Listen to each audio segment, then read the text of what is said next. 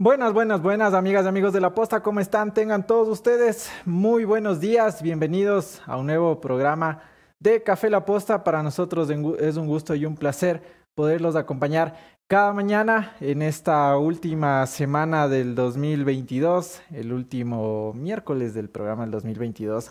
Y para nosotros siempre es un gusto y un placer poderles acompañar. Miguel Brito, saludos desde Durán. Muchísimas gracias, Miguel. Un fuerte abrazo a las personas que nos ven desde Durán, eh, que forman parte de la zona, la zona 8, esta zona que el fin de semana, bueno, no la zona 8, el fin de semana en Guayaquil, 24 muertes. Época elegante desde mi Esmeraldas, llamadas saludos, y felices fiestas para los periodistas que informan objetivamente. Muchísimas gracias al usuario Época Elegante por su saludo desde Esmeraldas. Guillermo G, buenos días, Café La Posta, saludos desde Cervecería Porteño en Guayaquil, aquí puntualitos, esperando a que visite el programa, aquí puntualitos estamos. Gracias quienes se van ya enlazando al, a la señal de la posta. Daisy Garzón, buenos días chicos, saludos desde Pensilvania con mucho frío, excelente trabajo chicos, felicidades, un fuerte abrazo Daisy, eh, cuídense mucho por allá, en Estados Unidos está fuerte, fuerte el invierno, eh, así que tomen las precauciones necesarias. Shirley, buenos días chicos, bendecido día para todos ustedes, de igual manera Shirley, un bendecido día para ti. Gracias por sus saludos, sus mensajes, les vamos a estar leyendo en la caja de comentarios. Alejo Robalino desde Riobamba, un fuerte abrazo a Riobamba, a las personas que nos ven por allá. Vamos a leerles en la caja de comentarios de Facebook de igual manera en un momento más. William Basabe, saludos desde Manta. Nos encanta Manta. Muchísimas gracias a la ciudad de Manta. Un fuerte abrazo. Europa Activa, don Pepe Quiroz, siempre el buen Pepe Quiroz que nos ve todas las mañanas desde Europa. Muchísimas gracias, por cierto, un par de saludos que eh, se me pasaron estos días. Quiero enviar un fuerte saludo a mi prima Alison que estuvo de cumpleaños. Te mando un fuerte abrazo y un beso enorme, mi prima de mi, de mi vida. Te quiero un montón. Y por otro lado, a mi buen amigo Jesús, que estuvo de cumpleaños de igual manera. Querido Jesús, te mando un fuerte abrazo, que hayas pasado un excelente día.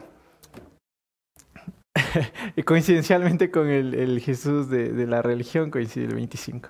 Un fuerte abrazo. Carlos Eduardo Mena Páez, saludos desde Ibarra, donde estoy pasando mis vacaciones de fin de año. Mira tú, la gente se va a Ibarra a pasar de vacaciones. Fuerte abrazo allá en Ibarra. Ok, en estas temáticas que hemos realizado en el Café La Posta de ir analizando ciertos puntos en el 2022, hoy nos toca, ni en vacaciones dejo de escuchar. Muy bien, Carlos, muy bien, don Carlos. Esa es la, sintonía y la fidelidad que nosotros esperamos aquí. Gracias siempre. Em, como les decía, una de las temáticas que estamos analizando aquí en el Café La Posta, precisamente hoy nos vamos a dedicar de lleno a materia de seguridad. Bueno, inseguridad en el Ecuador, lamentablemente, por todo lo que se ha venido realizando. Hoy en la mañana, el secretario Diego Ordóñez de la Secretaría de Seguridad, el señor Diego Ordóñez, en Ecuavisa decía, no decía mucho, la verdad. Este, por ejemplo, le preguntaba a Lenin Artieda, le decía, oye, ¿cuánto mismo va a ser el dinero? ¿Cuándo van a llegar estos, esta ayuda desde Estados Unidos? Decía que están en proceso, que tiene que analizar el gobierno de Estados Unidos. Mientras tanto, mientras en Ecuador aún seguimos esperando, o más bien mientras el gobierno sigue esperando de cuánto mismo va a ser el desembolso, en Colombia eh, ya se anunció por parte del gobierno de Joe Biden, eh, de Joe Biden, el desembolso de 437 millones para Colombia en materia de seguridad. Acá dice que aún no saben, que están en el proceso de. Anunciaba también la investigación a cinco jueces que han tomado decisiones eh, un poco raras a favor de personas que están ligadas a la delincuencia y al crimen organizado. Anunciaba que ha pedido a la UAFE y otras entidades que hagan un análisis de todo su patrimonio a los cinco jueces, no dio los nombres, de, de quienes los va a investigar. Vamos a seguir hablando de estas declaraciones durante el programa, como les había mencionado hoy la emisión del Café La Posta de esta mañana estará dedicado a la materia de seguridad. Guadalupe Marcel, buenos días chicos, sigan adelante. ¿A quién le damos ya la bienvenida? De igual manera es Anderson Boscan. Anderson, ¿cómo estás? Muy buenos días. Muy bien, buenos días, buenos días. Improvisando aquí el set. Me, me corro un poquito para acá. Listo, ahí estamos. Buenos días, saludos cordiales para Miguel Samaniego también, para todos, eh, querido Jeff, mi querido equipo de producción. Eh, bueno, eh, un saludo para todos. Para todos. es, es, es un día especial en la República, miércoles 28 de enero del año del Señor 2022, últimos tres días del año, últimos tres programas del año. Mira, se acabó, vamos a quemar el viejo ¿A quién vas a quemar, Jefferson? Bueno, tomando en cuenta la, la tradición de que quemas a alguien para que le vaya bien, eh, creía que me voy a quemar. ¿Quién te dijo eso? Esa es la tradición, pues lo que quiere Ecuador. Que quemas a quien quieres que le vaya bien el siguiente año. ¿Quién te dijo eso? Todas las tradiciones. A ver, vamos a, vamos, no, no, yo sé que te da buena suerte, no es que tú quieres que le vaya bien. Sí. Verás, a ver, que, no, que la gente salir de, necesito salir de esto. Abramos aquí un debate en los comentarios. Eh, ¿Quemas a quien quieres que le vaya bien? ¿O quemas a quien te da la gana? ¿Ok? Vamos a salir de esto. Este es el debate definitivo total, absoluto. Está bien, lo que diga la gente. Sí, porque si está muy feo patear a quien te cae bien. para. Yo sí soy los que lo patea así, pum, lo reviento. Puede ser entonces un, un monigote de Jefferson Ah, ya ves. A ver que me haga un Jeffersoncito. Oye, pero a ver, antes de que yo te diga esto, ¿a quién pensabas quemar vos? Eh, no, yo es que llevo a mis hijas, o las tengo que llevar a, a las 6 de marzo, que es la calle tradicional de Guayaquil, a que cojan el, el año viejo que deseen, y eso es lo que quemamos. Los padres no tenemos. Yo te explico una cosa. Cuando tú tienes hijos, tu opinión no importa. Eres un jodido esclavo. Entonces lo que uno hace es ir y decir, ah, ya, aquí pago. Y te dicen, sí, papi, sí, papi, paga, paga. Y tú pagas. a eso se reduce tu, tu rol en la vida de opinión. Tu opinión no les importa nada. Oye, pero ya, entonces con ese contexto, la mía y la AME, ¿qué pidieron? Por ejemplo, el año anterior, ¿a quién, a quién le compraron para quemarle? Ah, siempre, siempre queman el muñequito que les gusta, así como depende de la edad, ¿no? La me pide a la mini, eh, la otra pide Peppa Pig, eh, entonces ya van cambiando. Eh, este año una de ellas dijo que quería quemar a Messi porque estaban todas emocionadas porque vieron el mundial. Entonces, vamos a ver. Por tradición, tú quemas a quien tú quieras para el próximo año sea mejor. Jackie Pérez me da la razón. Pero para que el próximo año sea mejor, para la persona que estás quemando. Pero el tuyo, pues. Bueno. Sí, has entendido todo mal. Tienes una. Tienes una. Has entendido todo mal, querido Jeff. Ahí va otro. Ok. Alex Robalino. ¿Qué más al que hizo alguna cosa relevante para bien o para mal o que se destaque en el año? Muchas gracias, Alejo. Si me vas a destacar Muchas gracias, en el año, entonces quémame nomás, Anderson Mosca. Vamos, no, no, es que yo aquí enseñándote tradiciones ecuatorianas. El 28 ah. de diciembre, el 98 de enero. Ay, verdad, Marcos Candal. Era para ver si estaban pilas porque es el Día de los Inocentes. Ok. bueno. Bueno, ya, ok, vamos, ahora sí. Mm, agradezcamos, agradezcamos ahora sí a quienes hacen posible que todos los días estemos acá. Por supuesto que agradecimientos especiales para la mejor universidad del país, la Universidad de Ecotec. Te recuerda que en ecotec.edu.es encuentras 29 carreras de pregrado y de posgrado para cumplir tus sueños y alcanzar tus metas no sigas postergando ya la posibilidad de estudiar una carrera entre Ecotec, porque si quieres hacer historia lo tienes que hacer en Ecotec. Gracias a Ecotec por confiar en nosotros todas las mañanas. Vamos a hacer entonces la clásica revisión de los hechos con las principales portadas de los diarios. Bienvenidos todos, esto es En Caliente.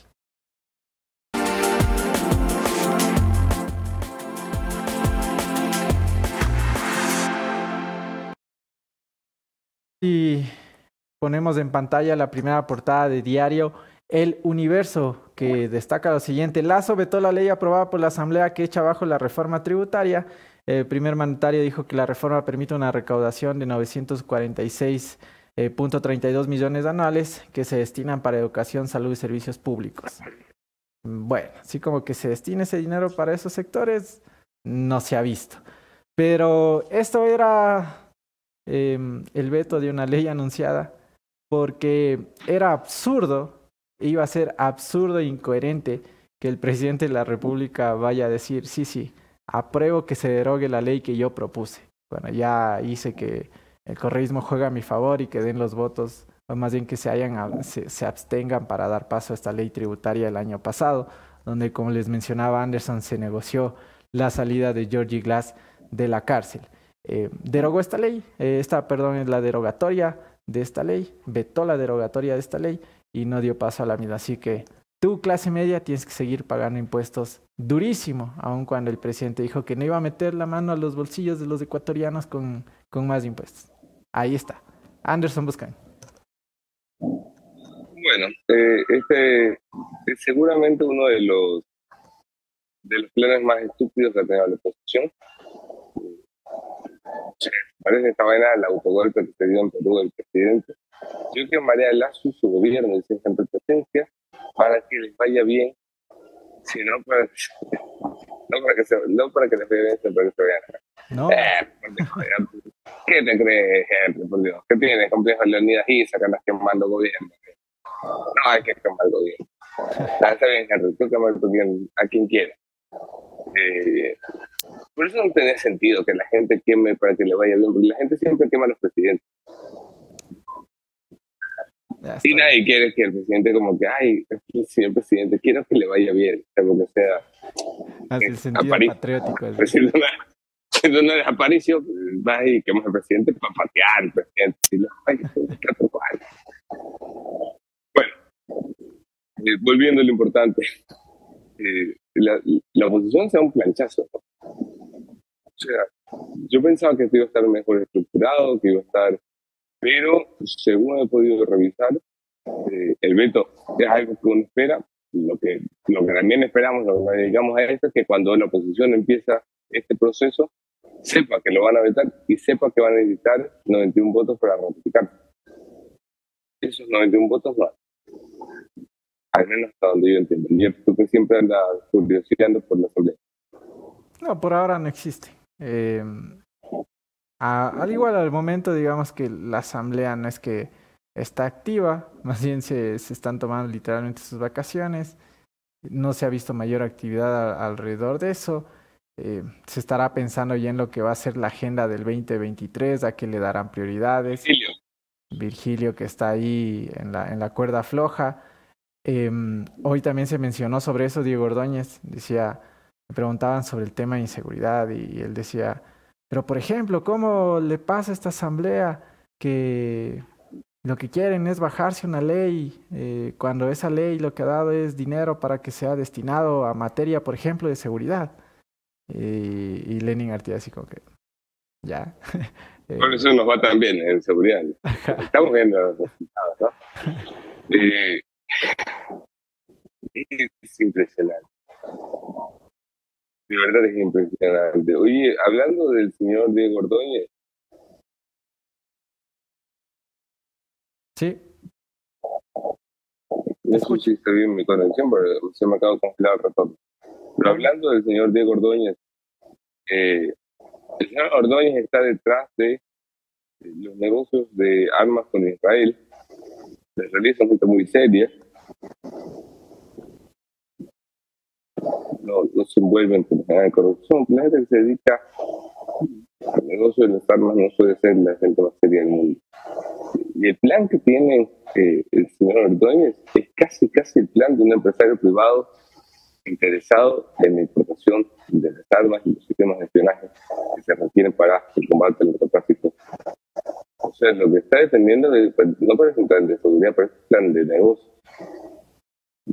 y, es algo que yo creo deberíamos entrar a mirar porque el bendito fue reservado no debe ser tan reservado cerrado servir para que haya de 500 millones de dólares a 5 mil millones de dólares 500 millones dijeron es lo que necesitaba el país para solucionar muchos de estos problemas hoy dicen que necesitan 5 mil millones de dólares para defenderse del narcotráfico. Yo creo que sí, necesitarán 25 mil millones de dólares.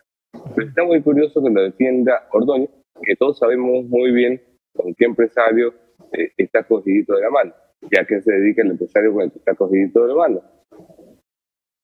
Sí. Está curioso.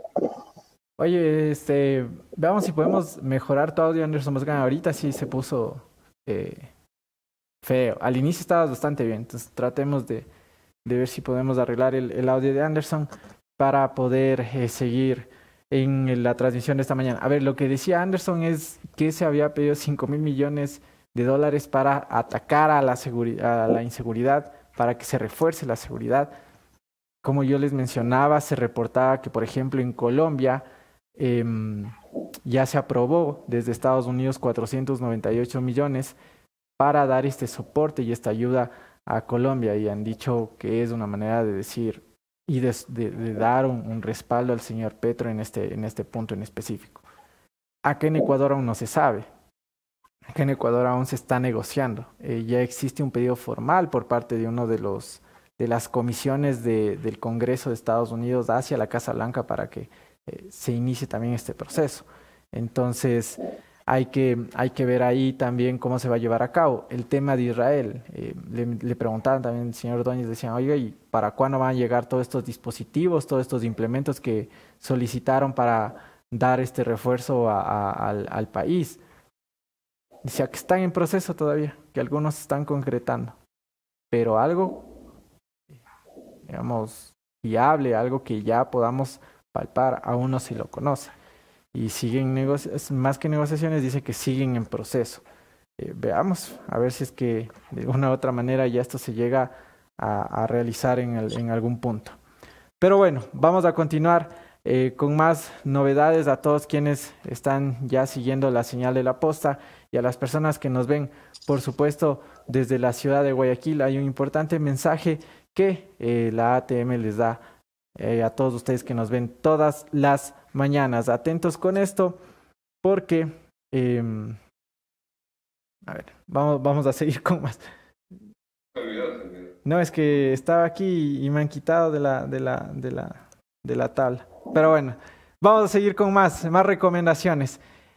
Anderson Boscan, para vestir elegantes, ¿a dónde podemos ir todas las mañanas? Mira, no importa si estás en la playa, en el río, en la montaña, donde tú quieras estar, siempre luciendo vistiendo como se. Pical es la marca para caballero noble del Ecuador y es la marca que viste la posta. Pical viste la posta, la posta viste en Pical, tú también lo puedes hacer. Tiene 18 locales y centros comerciales y una tienda virtual en pical.com. Así estamos iguales feos, pero mejor de ti. Gracias a Pical por confiar en nosotros todas las mañanas. Seguimos con más portadas de los diarios. Ponemos la de Expreso a continuación. Y en la pantalla lo siguiente. Enfrentados por la laguna de oxidación, uno de los, de los tantos problemas que se lleva a cabo en la piscina de oxidación entre los habitantes de la parroquia El Morro eh, de Guayaquil. Eh, que es uno de los inconvenientes, como siempre Diario Expreso reportando los problemas que se vive en Guayaquil. Por otro lado, focalizar la vacuna contra la COVID, eh, contra la COVID en los planes del 2023, el ámbito de la salud que seguirá siendo una de las de los insumos a nivel eh, país y a nivel mundial para que puedan eh, para que se pueda tomar en cuenta, sobre todo en esta época que nuevamente ha comenzado a tener un brote importante de influenza, de COVID, de gripes, es importante que se pueda eh, tener este refuerzo de la vacuna. Así que vaya también a vacunarse en ese sentido. Y cerramos con la siguiente portada de Diario La Hora. No hay control de dinero ilícito, confirma el Consejo Nacional Electoral. Pese a las alertas de la contaminación del narcotráfico en la campaña electoral, el Consejo Nacional Electoral no ha recibido denuncias. No obstante, desde esos organismos sostienen que no son competentes para hacer controles. Anderson Boscan, eh, por más que se quiera saber cuál es el financiamiento en algo, no se puede. A ver, eh, tienen razón los consejeros y no tienen. Tienen razón porque efectivamente las normas jurídicas de este país, eh, o sorpresa, tienen una laguna. Y esa laguna es que nadie ha pensado en cómo controlar que el dinero sucio, o el dinero del narco, o el dinero de la producción, no fondee financie de forma ilícita pues, regular las campañas electorales. Claro, en eso tiene razón. En lo que no tiene razón es que esto no se puede arreglar. Porque cuatro años atrás, el señor Pipe y el señor Verde Soto, que entonces eran consejeros del CNE, salieron a, mostrar un informe diciendo aquí ya hay plata del narco en la campaña electoral. Cuatro años después, a ninguno en el CNE se le ha ocurrido pasar por lo menos una recomendación a la Asamblea, sino una propuesta, un proyecto, una recomendación al Asamblea. Oigan, necesitamos que no hay una norma jurídica, no lo. Y esa norma tiene que contemplar precisamente que podamos efectivamente mirar los financiamientos. Eh, hoy vivimos todos una pantomima. Hoy nos dicen que una campaña electoral presidencial en este país vale un millón de dólares cuando vale más de tres. Hoy nos dicen que una campaña de alcalde en este país vale menos de un millón de dólares cuando vale más de tres. Y los ciudadanos nos hacemos los tontos y los partidos nos se hacen los tontos y los políticos se hacen los tontos porque a todo el mundo le conviene. ¿Y por qué no cambian las leyes? Porque están los políticos siendo beneficiados de una ley. Es, esto es el cuento de gallo pelado. ¿Por qué no tenemos una ley que controle a los políticos? Porque los políticos no van a aprobar nunca una ley que los controle. Es el simple Y por eso nos estamos viendo en un problema que va a reventar gravemente, gravemente en las próximas administraciones, tanto locales como nacionales. Yo creo que no estamos lejos de empezar a tener alcaldías eh, que oficial y formalmente sean propiedad del narcotráfico en Ecuador y ojalá no llegue el momento en que mi un delito de forma oficial sea eh, zona del narcotráfico en Ecuador. No porque los presidentes sean narcotraficantes, sino porque el financiamiento muy probablemente eh, se, se, convertirá en uno de los grandes problemas de cualquiera que quiera llegar a la presidencia. Y en ese sentido hay que comentar lo que decía el presidente de Lazo la semana pasada, ¿no? Eh, que sí que tienen ya eh, los informes de inteligencia de quiénes son los partidos y los movimientos políticos que reciben dinero del narco, que tienen vínculos con el narco.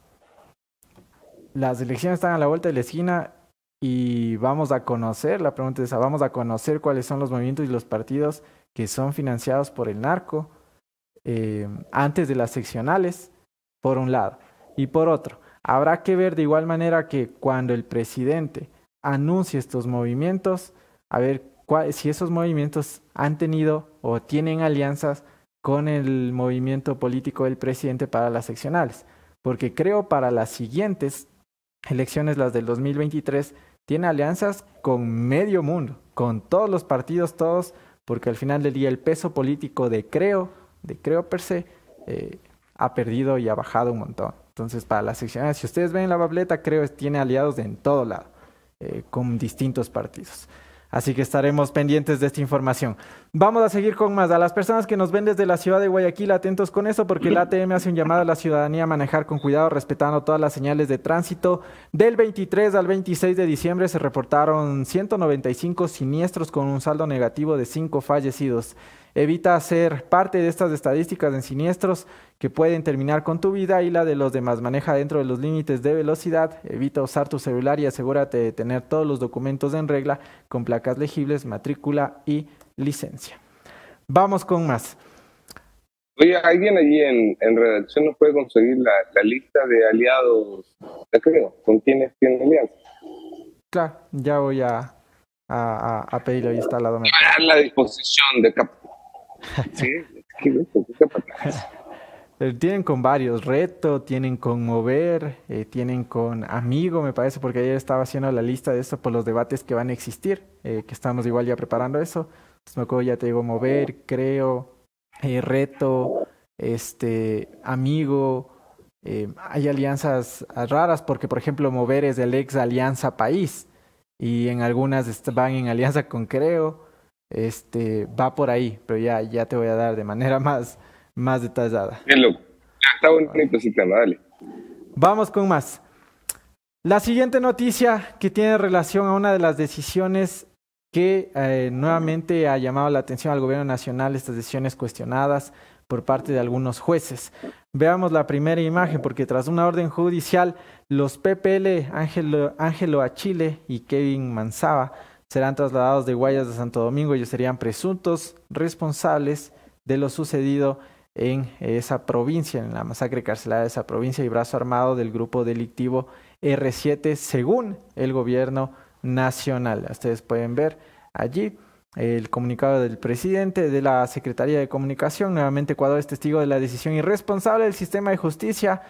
Este 27 de diciembre, el SNAI recibió una orden judicial del juez John Eric Rodríguez Mindiola, dan nombre completo del juez, quien dispone que de forma inmediata se traslade a dos personas privadas de libertad desde el centro penitenciario de Guayas a Santo Domingo, alias Negro Ángelo y Kevin Javier Manzaba Farías, presuntos brazos armados de los R7 y presuntos responsables de la muerte de 40 PPLs en Santo Domingo.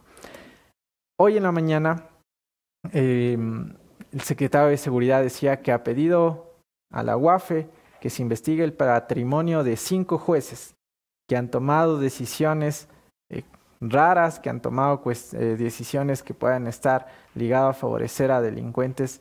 Eh, y a personas que están relacionadas al crimen organizado. A pedir esta información el secretario Gordoñez lo que informa.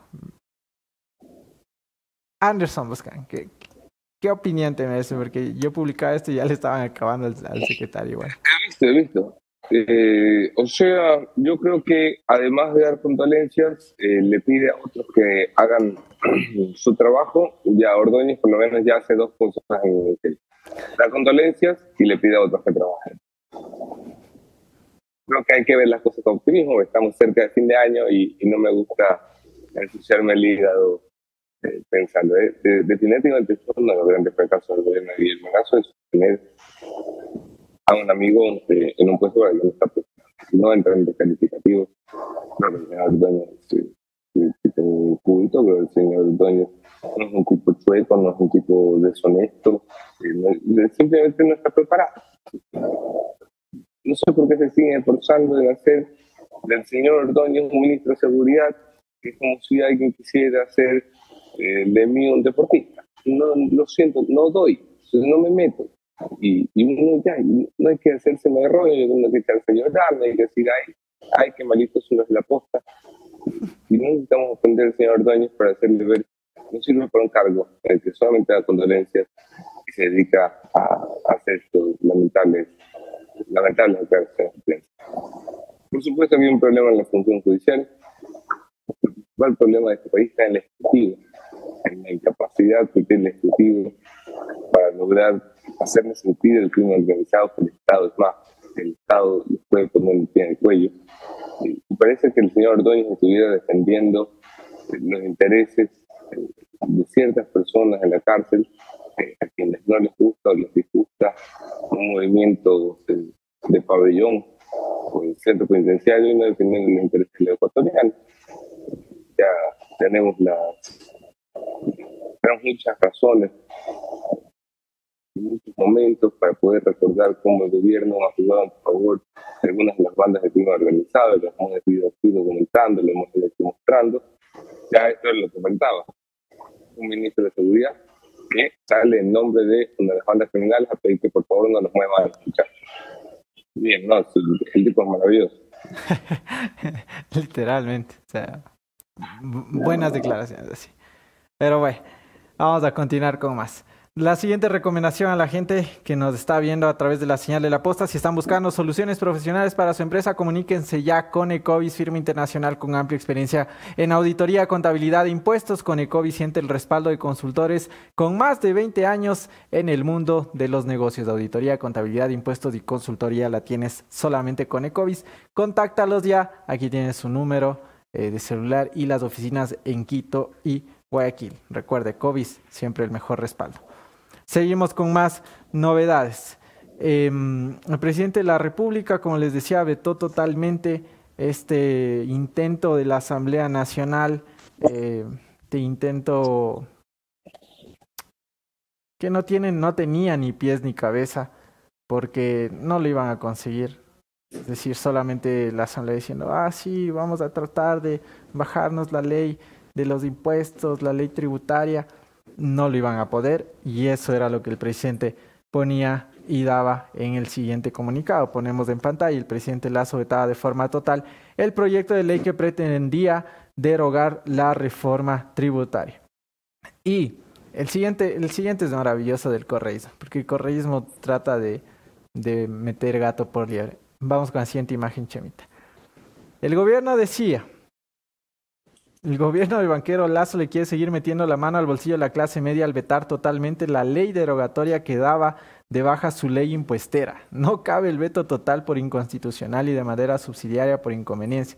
La ley derogatoria propuesta por nuestra bancada elimina los impuestos que afectan a los más vulnerables.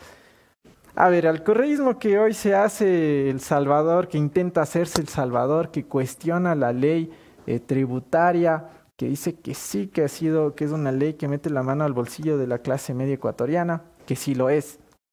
Em, por otro lado, es el mismo correísmo el que dio paso a esa ley tributaria. Es el mismo correísmo que hoy dice, ay, eh, vamos a tratar de solucionar lo que hicimos.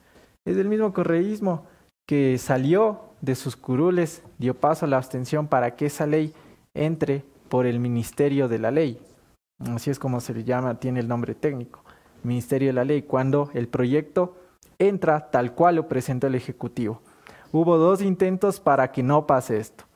Eh, había uno de Esteban Torres, que planteaba el archivo del informe del proyecto de ley, y el segundo de Mireya Pazmiño, que era, la, era el archivar esta ley para que no se dé. Finalmente, ahora el corrismo que se hace, el, que se hace la víctima que sí, que no sé qué. Fueron ellos los que dieron paso a esta ley impuestera para que eh, todos recuerden y aquí no se vengan a ser los santos eh, los, de, los, los integrantes que formaron en ese entonces la bancada del correísmo. ¿Cuál era la razón para esto?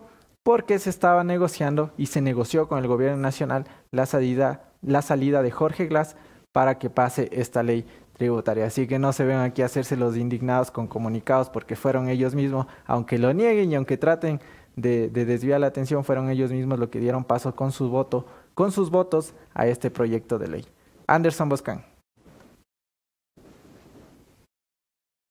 Me encanta, me encanta cuando el tiempo eh, se convierte en tu peor enemigo. Evidentemente un correísmo que eh, es responsable de la ley tributaria que tenemos, no tiene calidad moral, ni política, ni razón alguna, ni sentido común, eh, emitir un comunicado como este a lo mejor el, país podría aceptar un comunicado que diga, oiga, muchachos, la embarramos. La embarramos, mira, vamos a, dar marcha atrás. La verdad es que eh, está muy bueno el pacto con Jorge eh, y con, ¿cómo se llama? Y con Francisco Jiménez, eh, pero no, no, no, nos cumplieron, vamos a dar marcha atrás. Pero hacer esto, como que tú no eres responsable de una ley que ha pasado porque le diste la orden a tu bancada no hacer lo que tenía que hacer es, es, un poco sin sangre en la cara. Yo sé que la política se trata de el arte de no ruborizarse ni sonrojarse, pero esto ya pasa con unos Ahí está. Bueno, vamos a seguir con más. Este, me, me, avisan por favor si ya tenemos a nuestro primer invitado vía Zoom para pasar eh, con Luis Córdoba. Él es uno de los voces expertas en el tema de seguridad que ha sido constantemente eh, una de las voces que nos ha dado referencias para entender ciertas situaciones y que lo hemos invitado para tener precisamente las impresiones finales de este 2022, este 2022 que hoy por hoy ha dejado la inseguridad a flor de piel. Vamos a seguir con más novedades. A ti que nos ves desde, la Perla del Pacífico, recuerda que todos los estudiantes de bachillerato del año lectivo 2020-2021 de colegios fiscales y fiscomisionales deben acceder ya al enlace jóvenes de ejemplares.generaciondigitalgye.com para verificar si pertenecen a este programa de acuerdo con sus calificaciones registradas de la DACE. Finalmente, la última novedad eh, tiene que ver con este mismo tema, pero ya el comunicado oficial del gobierno que decía esto. Cumplimos con los ecuatorianos. Titulaba en el comunicado oficial, los recursos para salud, educación, seguridad y atención social están garantizados cuando la Asamblea intentaba bajarse este proyecto eh, de ley que solamente no va, no va a ser posible. Mientras el poder, mientras el gobierno esté en el poder de turno, no va a suceder. Ok, vamos a seguir eh, con más novedades. Este, vamos a seguir con más novedades y solamente especificarles estas alianzas que veníamos comentando con Anderson hace poco, estas alianzas que existían entre el movimiento eh, del gobierno nacional, creo, creando oportunidades, que se llama el movimiento, con otras que son totalmente contradictorias a su, a su ideología, digamos, a su tendencia eh, ideológica y política. Por ejemplo, lo que les decía, en Esmeraldas y Manaví estas son las alianzas que tiene Creo. Creo con Construye, Construye. Seguramente dirán, ¿y cuál es este nuevo movimiento? No es un nuevo movimiento, es el famoso Ruptura, el Ruptura 25 que después de su fatal paso mm, por la política con el nombre de Ruptura, lo que hicieron para estas elecciones es modificar su nombre y ahora se llaman Construye. Entonces, el anterior Ruptura, hoy Construye, tiene alianzas con Creo, por ejemplo, en Esmeraldas y Manabí. ¿Con quiénes más? Para la Amazonía, por ejemplo, Creo con el PSP, Partido Sociedad Patriótica. ¿De quién es Sociedad Patriótica? De Lucio Gutiérrez, por si acaso se les esté olvidando. Creo ¿Con quién más? Con Centro Democrático. ¿De quién es Centro Democrático? Esto es de locos. Centro Democrático, el movimiento que lidera el señor Jimmy Jairala y que auspició la candidatura de Andrés Arauz en las pasadas elecciones presidenciales. Ahora tienen alianza. Creo, Centro Democrático, el PSP, Amigo. El Amigo era este movimiento que nace, eh, o que su germen es el señor Daniel Mendoza, eh, condenado entre uno de los escándalos, por ejemplo, el, reparto de los hospitales, que en su momento aquí lo, lo mencionamos, con el Partido Socialista, con Democracia Sí, con Suma y Construye. Este, todas estas alianzas se dan en la provincia de Los Ríos. Creo, Centro Democrático, Amigos, Sociedad Patriótica, Partido Socialista, Democracia Sí, Suma, Construye. Todos aliados con todos. ¿Quién más? Suma, Construye, Creo en Tunguragua, Centro Democrático y Creo en el Azuay. Em, en el Azuay igualmente está Creo, está Reto, eh, quienes buscan llegar a la alcaldía por medio de Paul Carrasco. Suma y Creo en el Oro, Loja y Santo Domingo. Son algunos de los que de las alianzas que mantiene el movimiento oficialista para tratar de ganar algo en las seccionales del 2023. Un movimiento que viene golpeado, un movimiento que, em, y estos son detalles que hemos podido conocer desde las bases de Creo, movimiento que está molesto con el presidente. Porque las bases que dieron en su momento este apoyo y se movilizaron y llevaron gente y dieron el apoyo a, Guillermo Lazo para que llegue a la presidencia, no les han cumplido con lo que, con, con, con lo que les prometieron.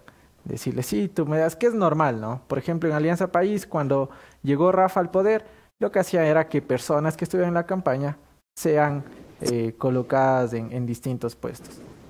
Creo a sus bases no les ha cumplido. Por ejemplo, aquí en Pichincha las bases de Creo le reclaman al presidente que qué ha pasado. Y es por eso que buscan alianzas, porque ya las bases... Pues si no hay movimiento, ahí. Exacto. No hay movimiento, hombre.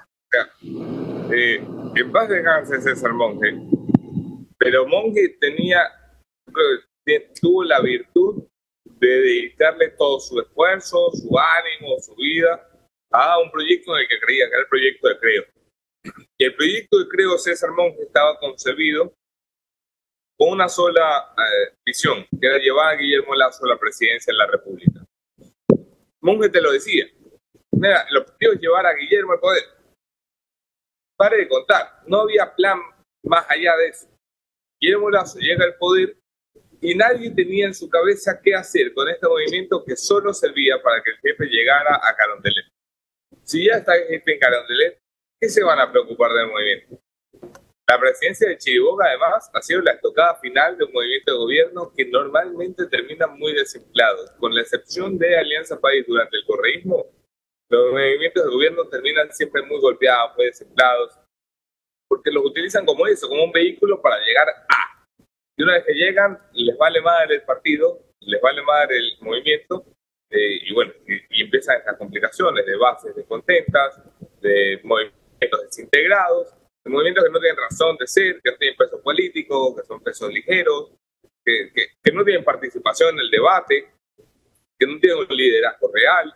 Eh, entonces, claro, así está muy jodido tener un partido está jodido hacer un partido, claro, evidentemente, como cuando no tienes las bases, cuando no tienes formación política, porque igual eso se ha descuidado, eh, creo era, tenía cierta formación en jóvenes para que sigan estando dentro de su movimiento y ahora ya no la tienen, tampoco la tienen. Y hay muchos de ellos que ya se están cambiando a otros partidos, se van a otros movimientos, donde tienen formación política, donde tienen, digamos, el, el camino para trabajar. Hoy por hoy creo está debilitado y esa es la realidad, como bien también lo mencionabas, Anderson Boscan.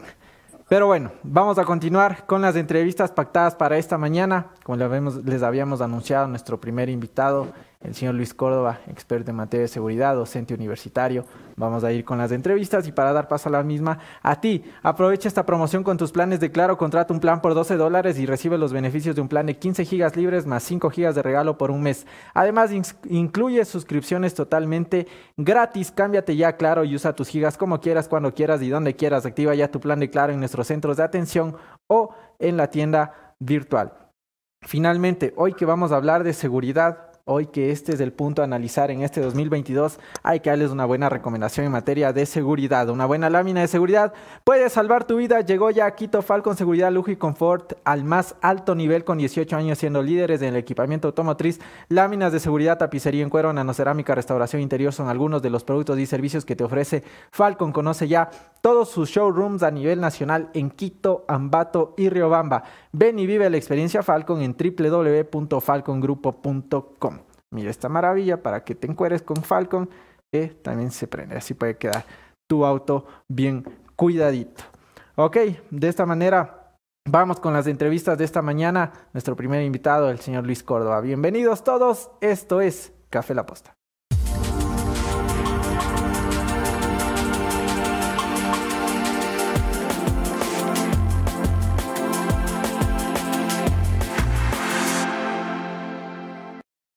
Gracias por seguir conectados a nuestra señal. Recordarles que las entrevistas de todas las mañanas llegan gracias a Veolia. Si tienes problemas con la gestión de los residuos que genera tu planta, anda ya a Veolia que te ofrece una gama amplia de servicios integrados para la correcta gestión de residuos industriales peligrosos y no peligrosos a nivel nacional, garantizando así el cumplimiento de la normativa ambiental.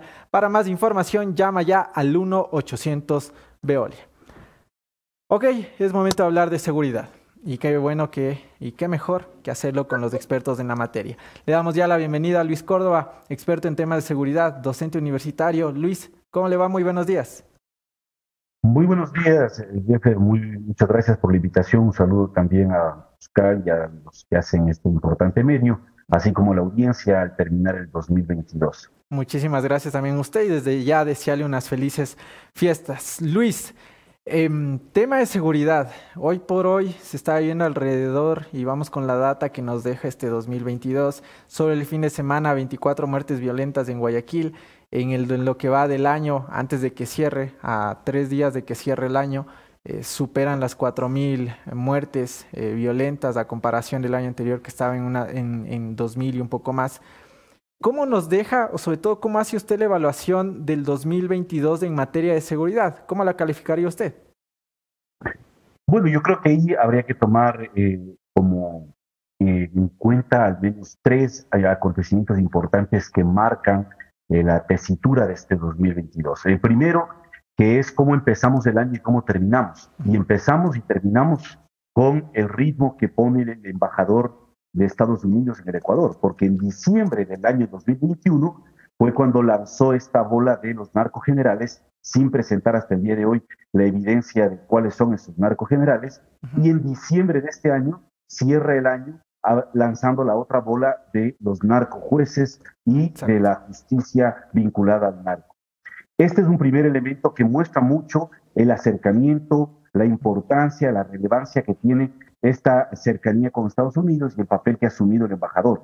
El segundo elemento clave es la infiltración del crimen organizado en policía y fuerzas armadas, que ha sido escandalosa en este año. Como nunca antes en la, en la historia reciente del país, hay elementos a montones que evidencian una enorme infiltración y mencionaré solo tres como para recordar cosas importantes. El primero, que tiene que ver con el hackeo de todo el sistema del Centro de Inteligencia Estratégica que se dio en el mes de enero.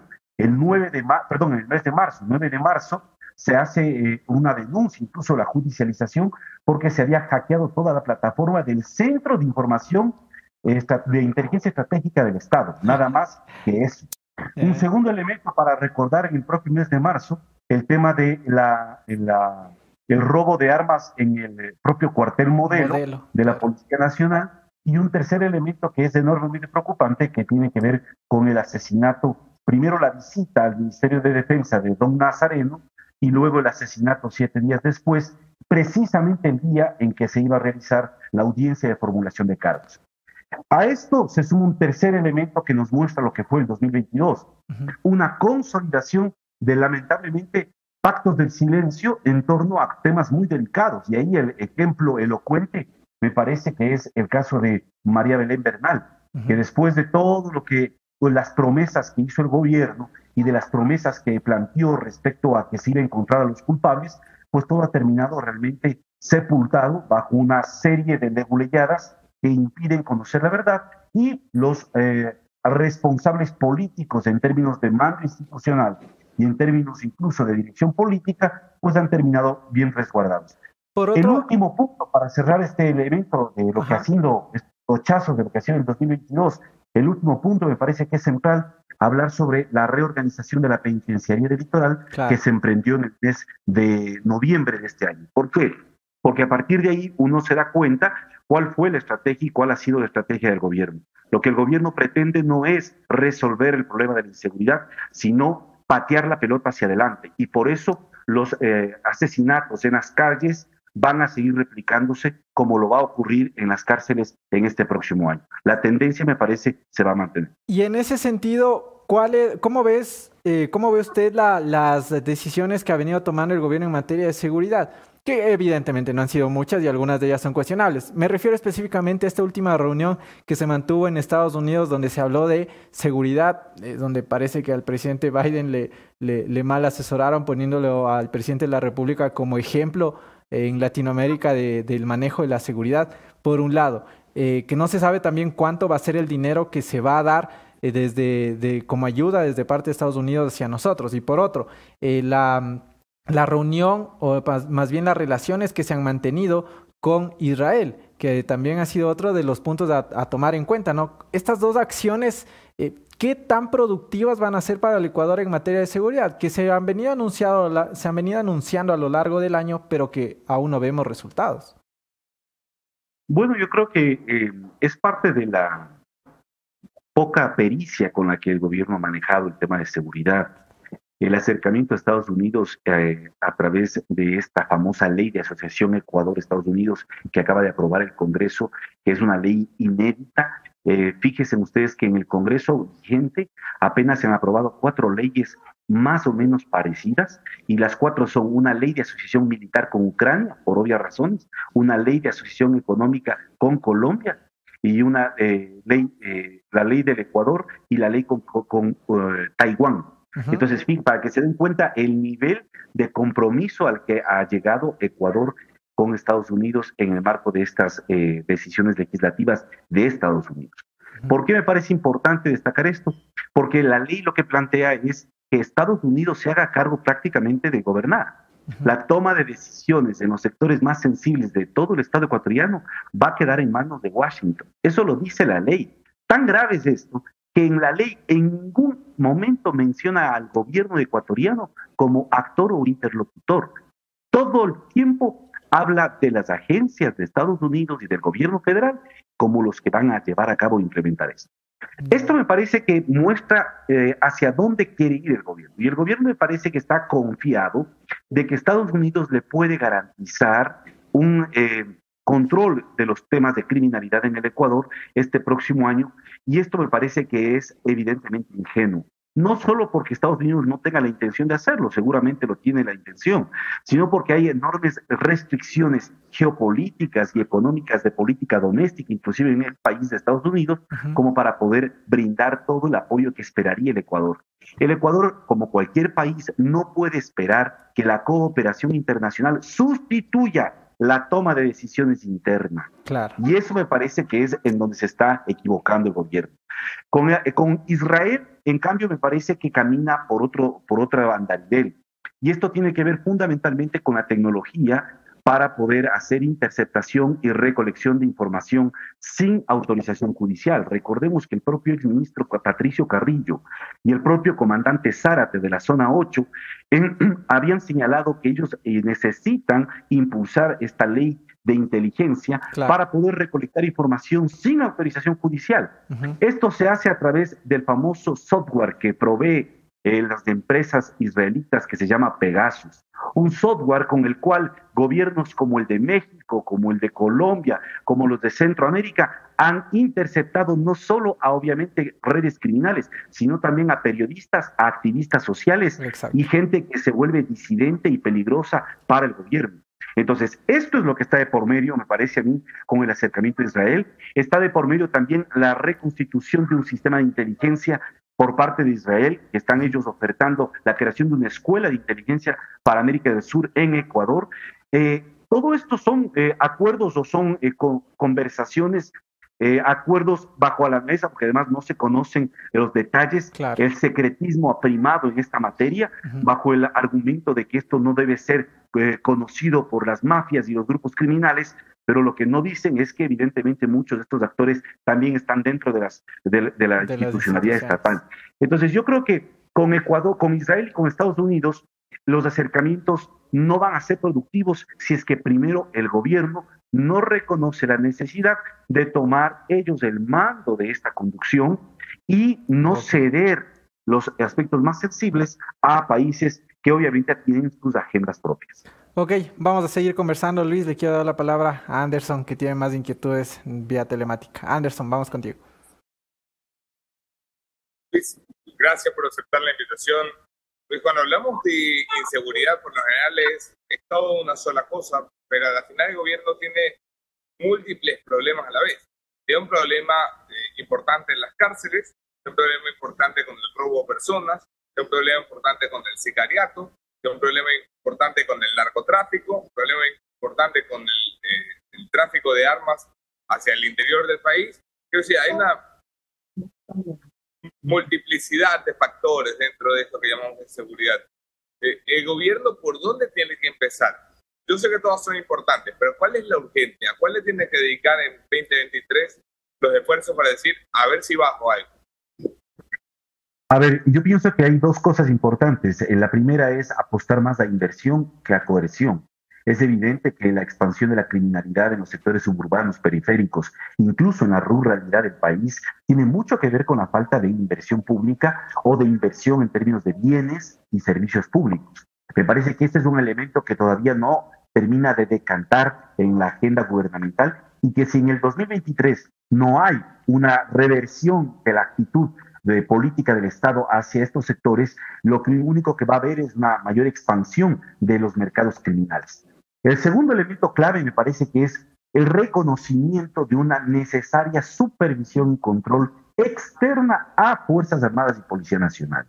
Caso contrario, va a ser improbable, va a ser improbable que estas estructuras criminales que ya operan dentro de Fuerzas Armadas y Policía Nacional puedan ser eh, reducidas, mitigadas, expulsadas, identificadas. No basta con hacer el, monitoreo del, reconocedor de mentiras o, con hacer los mecanismos de control para los adelantos o los ascensos en Fuerzas Armadas o en Policía Nacional. Es imprescindible tener mecanismos externos de supervisión. Pero aquí viene precisamente el aspecto paradójico del contexto político ecuatoriano. Paradójico por dos razones. Primero, el gobierno de Guillermo Lazo anuncia ya que va a emitir un decreto ejecutivo para militarizar, declarando zonas de seguridad todas las concesiones mineras. El gobierno anunció que en diciembre de este año iba a abrir el catastro minero, no lo ha podido hacer, lo ha vuelto a, a plantear para el mes de marzo del próximo año. Entonces, ¿cuál es el escenario de lo que podemos esperar en el 2023? Una enorme conflictividad socioambiental en torno a concesiones mineras, donde va a haber una resistencia campesina indígena muy fuerte y donde va a haber presencia militar. Entonces, ese escenario lo que puede es catapultar nuevas protestas y nueva violencia social en las calles. Si es que ese es el escenario, al mismo tiempo, ¿con qué, con qué herramientas el gobierno va a exigirle rendición de cuentas a policías militares? porque sabe que depende su estabilidad política de que Fuerzas Armadas y Policía Nacional le respalden en las calles cuando hayan protestas sociales. Y esa es un poco la paradoja en la que estamos. Un gobierno débil en términos electorales y en términos políticos, no va a poder nunca tener un adecuado control civil sobre los uniformados. Y cuando esto no ocurre, el, el, escenario al que estamos caminando es el de Honduras, es el de México, es lamentablemente el de eh, eh, eh, El Salvador, en donde nosotros vemos un enorme control militarizado de los militares, de las Fuerzas Armadas, de las Fuerzas de Seguridad sobre las decisiones del Poder Civil. Y eso es lamentablemente lo que ocurre porque no se están tomando las previsiones del caso. Y esto tiene un efecto que se llama bola de nieve, ¿no? En lo que parecía al principio del gobierno de Guillermo Lazo un problema menor, cada vez va tomando mayor envergadura y con, los, eh, con las omisiones o las malas decisiones, esto va tomando una envergadura mucho más grande que va generando secuelas de mayor eh, dificultad eh, o que van a ser más difícilmente revertidas en el corto plazo. Luis, brillante eso, eh, lo del control civil sobre la policía y la debilidad del gobierno. Nunca había relacionado la debilidad electoral con la, incapacidad que tienen los gobiernos para manejar policía y Fuerzas Armadas. Brillante. Eh, oye, el, el, el, el, país suele tener como historia, o los gobiernos en el país suelen tener como, eh, como historia que cada enero, por lo general, hacen dos o tres cambios en gabinete dos o tres cambios ayudarían eh, tal vez a, a, lograr un, un, ajuste en materia de seguridad. Es una cuestión de quién está al frente de las instituciones es una cuestión más de fondo de política gubernamental, de decisión presidencial, de voluntad política. ¿Cómo lo ves? Yo creo que no, evidentemente no es un problema solo de personas. Eh, las personas, los liderazgos son importantes, los operadores políticos en los cargos ministeriales son importantes porque permiten hacer un trasvase entre la conflictividad de la sociedad y las tomas de decisiones a nivel gubernamental. Cierto es que algunos ministros no funcionan y tal vez merecerían ser eh, eh, cambiados o, o repensados sus roles, pero me parece que el tema no pasa por ahí. El tema más bien pasa por la forma como el gobierno siente o percibe que este tema de la inseguridad va a resolverse. Y me parece que esto tiene que ver mucho más con la cercanía con Estados Unidos, porque con la ley que acaba de aprobarse, con la famosa estrategia de seguridad y la paz que, que blandió el, presidente Lazo en una entrevista eh, en Canal PC, y con esta visión de que ya todo está resuelto porque tenemos al mayor país proveedor de seguridad del mundo al lado nuestro, eh, me parece que hay mucha, mucha eh, autocomplacencia sobre lo que ha logrado el país. Y esto va a ser catastrófico en este próximo 2023. ¿A dónde están apuntando? Desde mi lectura, ¿a dónde están apuntando? A meter las manos en la justicia con la veña de la embajada, simplemente. Van a cambiar el, término de la partitura sobre la cual van a cambiar, pero me parece que a donde apuntan es a eso lo que pretenden es intervenir en una reforma judicial con el argumento de que eso va a resolver los niveles de impunidad. ¿Eso puede resolver los niveles de impunidad? Probablemente si es que esa reforma se la hace con la perspectiva de lograr realmente darle independencia a la función judicial, algo que nunca ha tenido, porque siempre ha sido instrumentalizada políticamente por los gobiernos de turno. Pero si es que esa reforma judicial va a servir solo para volver a, hacer un recambio de fichas para poder subyugar nuevamente a la función judicial a otros intereses, lamentablemente los problemas van a ser más serios. ¿Y por qué digo esto? Porque hay tres eh, indicios que en el 2022 no nos pueden dejar perder de vista. Primero, caso Danubio. ¿Cómo puede ser posible que el gobierno hable de crimen organizado, hable de grandes delitos de cuello blanco, pero cuando se le apunta al propio gobierno, donde uno de sus asesores, ad honorem, estaba traficando cargos a nombre del gobierno, eso queda tapado no solo por el gobierno, sino incluso por la propia fiscalía. Este es un elemento decidor. El segundo elemento decidor, el, reembolso de, a los hermanos Isaías de todo lo que significó las incautaciones, por favor. Eh, Isaías, dueños del Banco Filambanco, para quienes nos escuchan y no recuerdan, en el 98 se llevaron 8 mil eh, millones de dólares en el feriado y solo eh, Filambanco cerca de 2.400 millones de dólares. Vinieron, ahora lograron ya que se les reconozca, se anule esa sentencia y ahora incluso tienen que devolvérseles hasta con vuelto. Este es un segundo elemento. Y un tercer elemento importantísimo, hay que recordar es lo que está ocurriendo con el tema de las eh, deudas que se tenía con SRI y con algunas instituciones, empezando por la famosa CFN, que también quedó tapado bajo el secretismo oficial de cuáles fueron los beneficiarios a quienes se les condonó esas importantes deudas. Entonces, si es que esa es la tonalidad con la que se pretende avanzar para buscar mayor protección de intereses corporativos en vez de mayor justicia, yo creo que el escenario va a ser enormemente peligroso. Creo que además hay que apuntar un elemento solo complementario rapidísimo. Es imprescindible, es imprescindible no solo pensar en el gobierno, sino también en la poca eh, acción que han tenido los otros actores del espectro político. Y esa es otra de las deficiencias del país. No solo un mal gobierno, sino una pésima oposición. Luis, te referías a la tonalidad en la recta final de la entrevista, cierro con estas dos preguntas. Em, te referías a la tonalidad del gobierno frente a distintas acciones. Eh, ¿Cómo ves, por ejemplo, la tonalidad del gobierno cuando ha hablado en estos dos puntos que hablábamos al inicio, narcogenerales y narcopolíticos? Del presidente diciendo, tenemos información de eh, partidos que están vinculados al narcotráfico. Por otro lado, el secretario diciendo de igual manera que este, el, tema de la consulta popular va a ser una ayuda, por ejemplo, para la extradición, que quienes no están de acuerdo, que por poco están con el narco. ¿Cómo ves, por ejemplo, esas tonalidades del gobierno cuando habla de eh, tenemos pruebas de que hay partidos que están siendo financiados por el narcotráfico que tienen vínculos con el mismo, pero que al final del día se quedan en anuncios.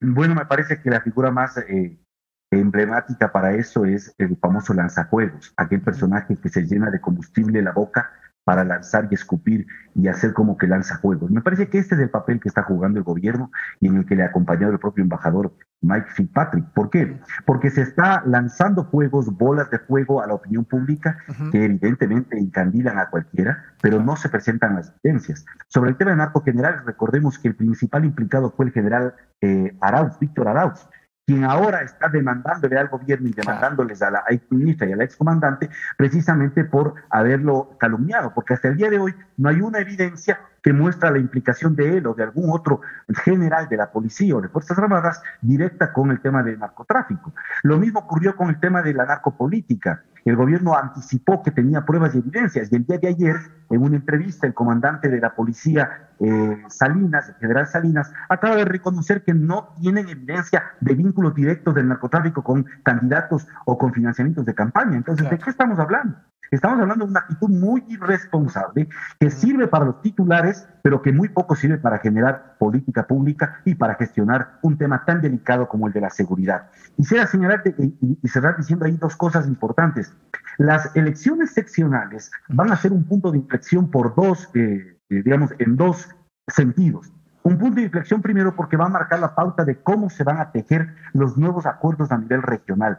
Los grupos criminales no operan con políticas nacionales, operan con eh, lógicas muy locales. Hay una geometría variable muy situacional y por eso en lo que ocurra en muchos cantones eh, delicados del litoral ecuatoriano, sobre todo, va a marcar mucho la pauta de estas elecciones. Y el segundo sentido tiene que ver con la forma como se gestionen los recursos para el próximo año en términos de gobiernos seccionales.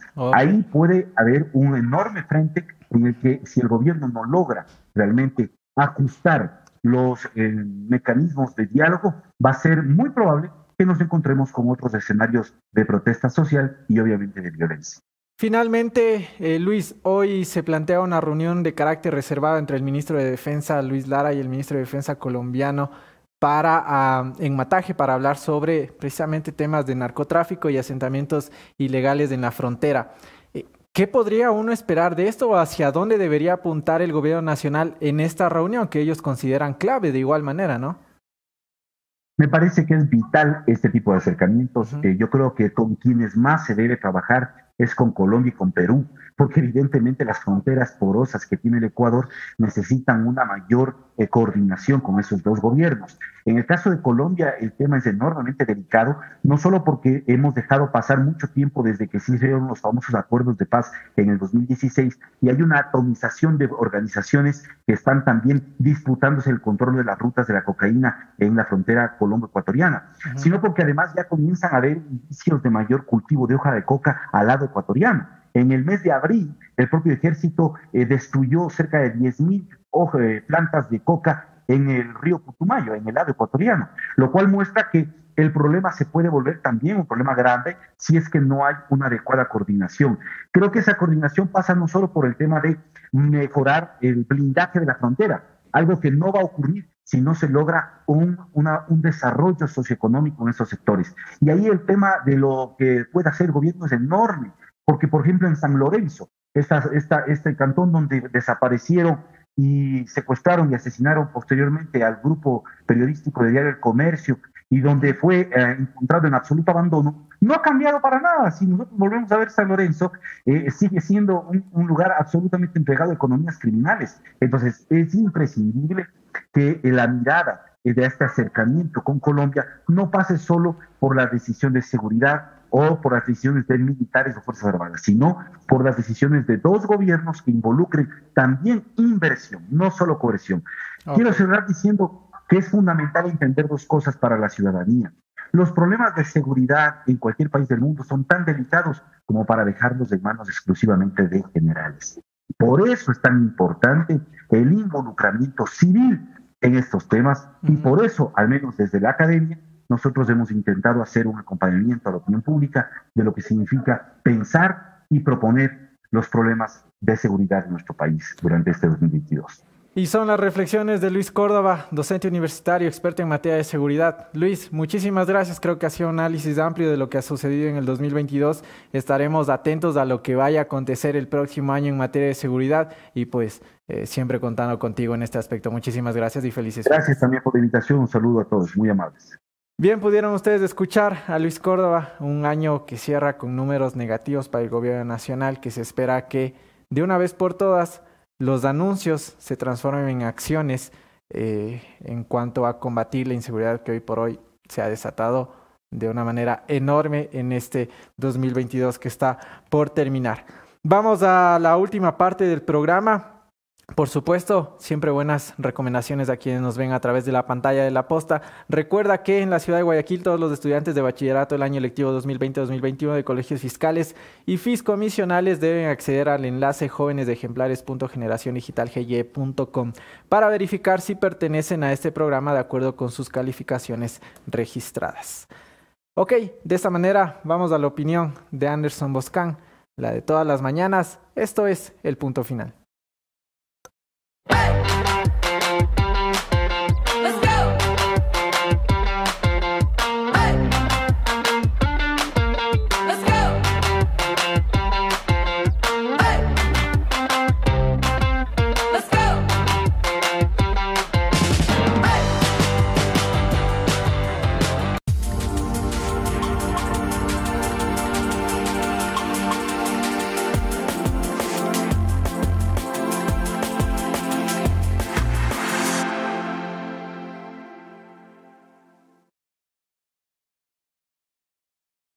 premio a peor ministro del año se lo lleva sin duda el señor Diego Ordóñez.